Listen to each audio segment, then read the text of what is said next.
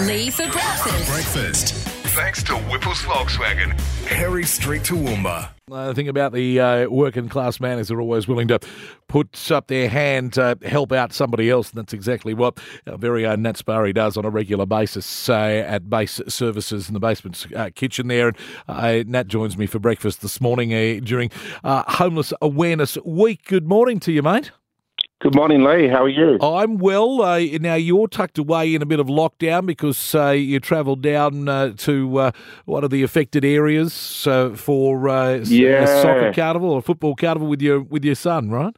Yeah, Friday, Saturday, and Sunday, and we had to get back, and so yeah, it's been extended to Sunday now. So, All right, mate. Well, that means, of course, you would have been this week uh, sleeping rough each night out in the streets uh, of the Garden City, uh, highlighting the uh, issue that we have with homelessness here. Uh, just give us a bit of an idea of, of what we're dealing with here on a regular basis. How many people do we estimate that are out there sleeping rough each night? Well, in May, according to QCOSS, 2,286 people are struggling to find a safe place to sleep every night in the Darling Downs, and every yeah every day at the soup kitchen, uh, people turn up and it's so visible. They're pushing a trolley, their their hands are red. Um, people are sleeping under bridges, um, in parks, and just sleeping rough. Even um, people, even all different ages, um, whole families, and uh, with their pets as well. And the sad thing, Nat, is, and I know I've heard you talk about this before, uh, is that uh, often you are seeing the same people too uh, over and over again. So it's not getting any better year on year.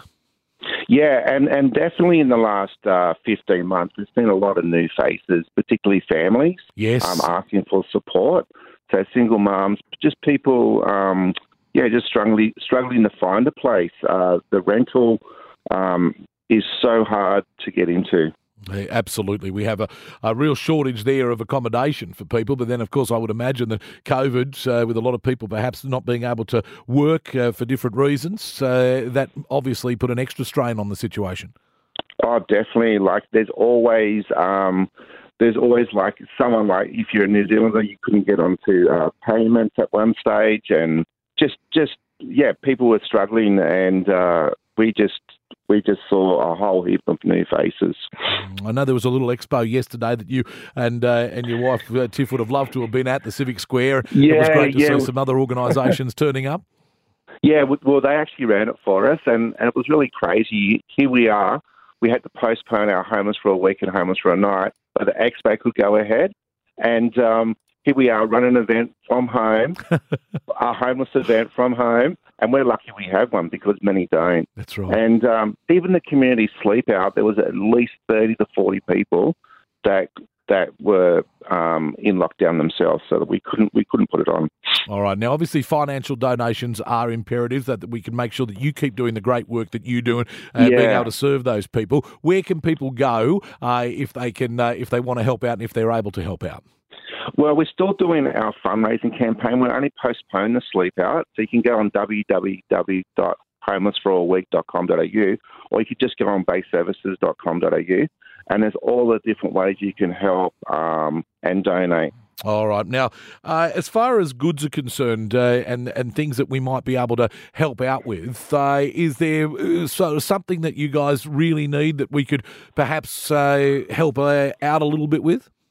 Oh, definitely. Like, hey, I, I think it's so easy to um, donate non-perishable goods. Um, everyone can do that.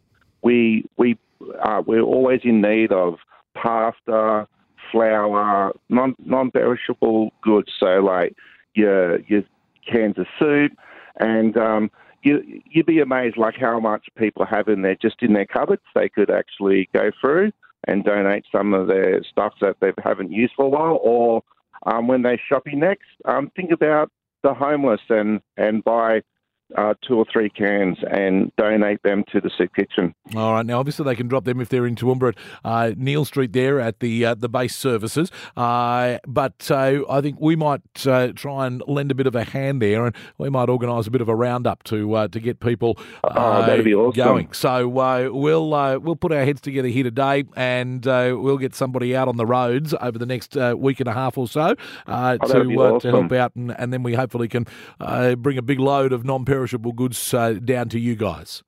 Yeah, because at the soup kitchen we do serve a nutritious meal. So whatever's donated, like flour and stuff like that, helps us make cakes, and we give a, a good. Um, a, when they turn up, we give them a main meal, some sweets and some salads, and and, um, you know, people do, sometimes this is the only meal they have for the day. Absolutely. Homelessforaweek.com.au, baseservices.com.au, and the Base Services Soup Kitchen there at uh, Neil Street. Uh, and, uh, yeah, we will get on to that, uh, Nat. Thank you for what you do for our community as always, mate. And thank you for your time this morning, and uh, we'll be in touch. Thanks, Lee, Good and um, you have a great day. Thank you, buddy. You too. Uh, it's a quarter to eight. All right, I'm going to go home today and uh, get together one of those green shopping bags and put in uh, a whole heap of stuff that's uh, in our cupboard where uh, there's cans of spaghetti and all sorts of things like most people uh, that are fortunate to have. I would urge you to do the same. please, and then we will organise uh, something, maybe a, a drop off collection point or something along those lines. So maybe we'll get one of our uh, crews of people out and about in one of our cars and uh, we can come and pick them up and those sorts of things. So, uh, first port of call head to your pantry, fill a bag up with some non perishable items, or if you're out shopping today, buy a few extra things, put them to one side, and then we will tell you how we're going to put all this together and get it to the base services. So it is such an important thing. 2,286 people without somewhere to sleep nice and warm at night in our region. We need to do something about it.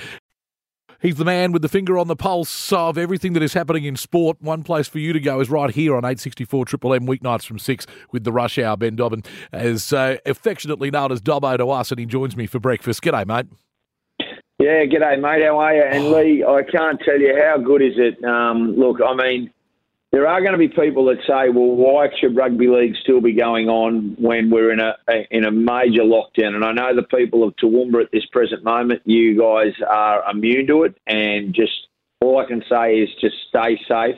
Um, and um, but I just love the fact that we've still got rugby league going on. I really do. I think it's great.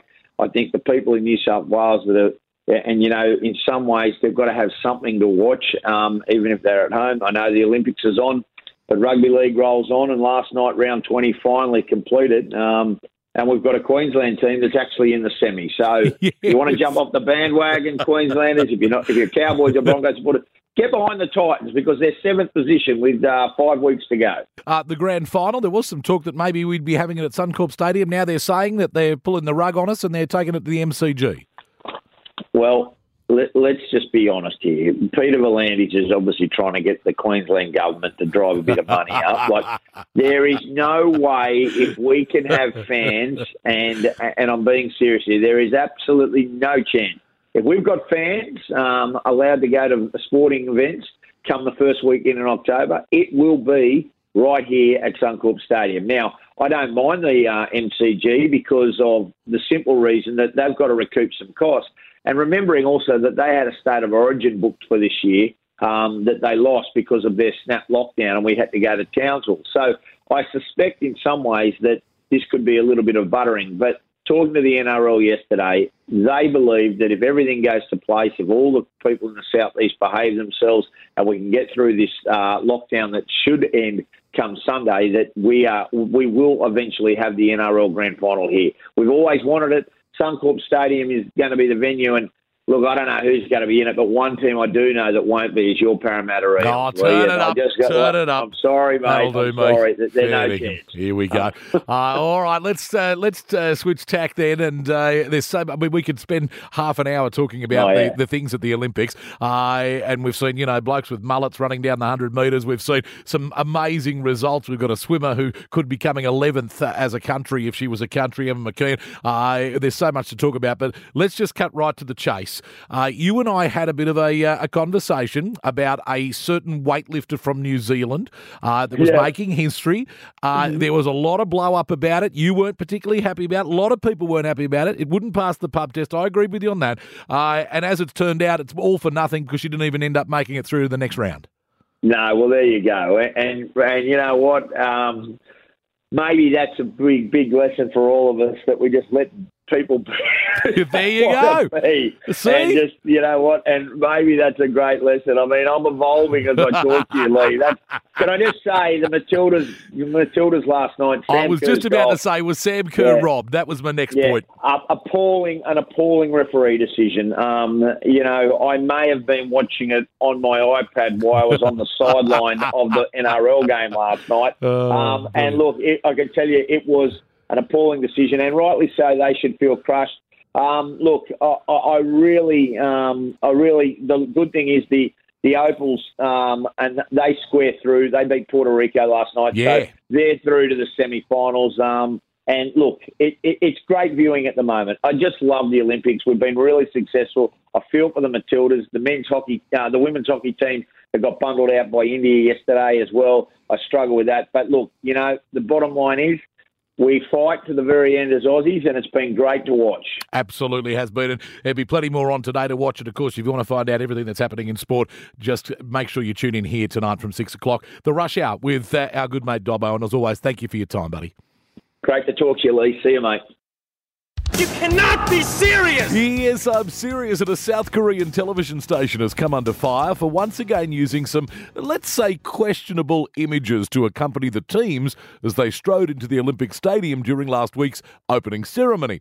South Korean broadcaster MBC used the images to give reference to the countries involved. So when Italy walked out, they put up an image of a pizza. For Norway, they used a salmon, and for the Ukraine, an image of Chernobyl. Needless to say, the imagery sparked outrage, prompting MBC to apologise. According to the BBC, the television channel hoped the pictures and descriptions would help viewers understand each country, but admitted it was an inexcusable mistake, like showing a picture of a sheep when the New Zealand athletes walked out, or a map of Australian property when the Chinese walked out. Speaking of which, a bloke in China has tried to fix his painful stomach problem with an unlikely and dangerous sauce. Now, while most of us might try a glass of Metamucil or some stewed prunes, this bloke inserted a 20 centimetre long eel where the sun don't shine because he thought that would release some tension in his tummy. He'd heard it was a folk remedy, however, quickly realised how rumours can cause a world of issues. The lengthy creature swam up his colon and through his abdomen. However, he was too embarrassed to go to a hospital to sort out the situation. After explaining what he did, doctors finally performed surgery on the man and were shocked to find the eel was still alive when they removed it. Now, I do feel a sense of responsibility here, as after yet another embarrassing performance by Parramatta last Thursday, I was heard yelling, You can shove those eels up your. You cannot be serious!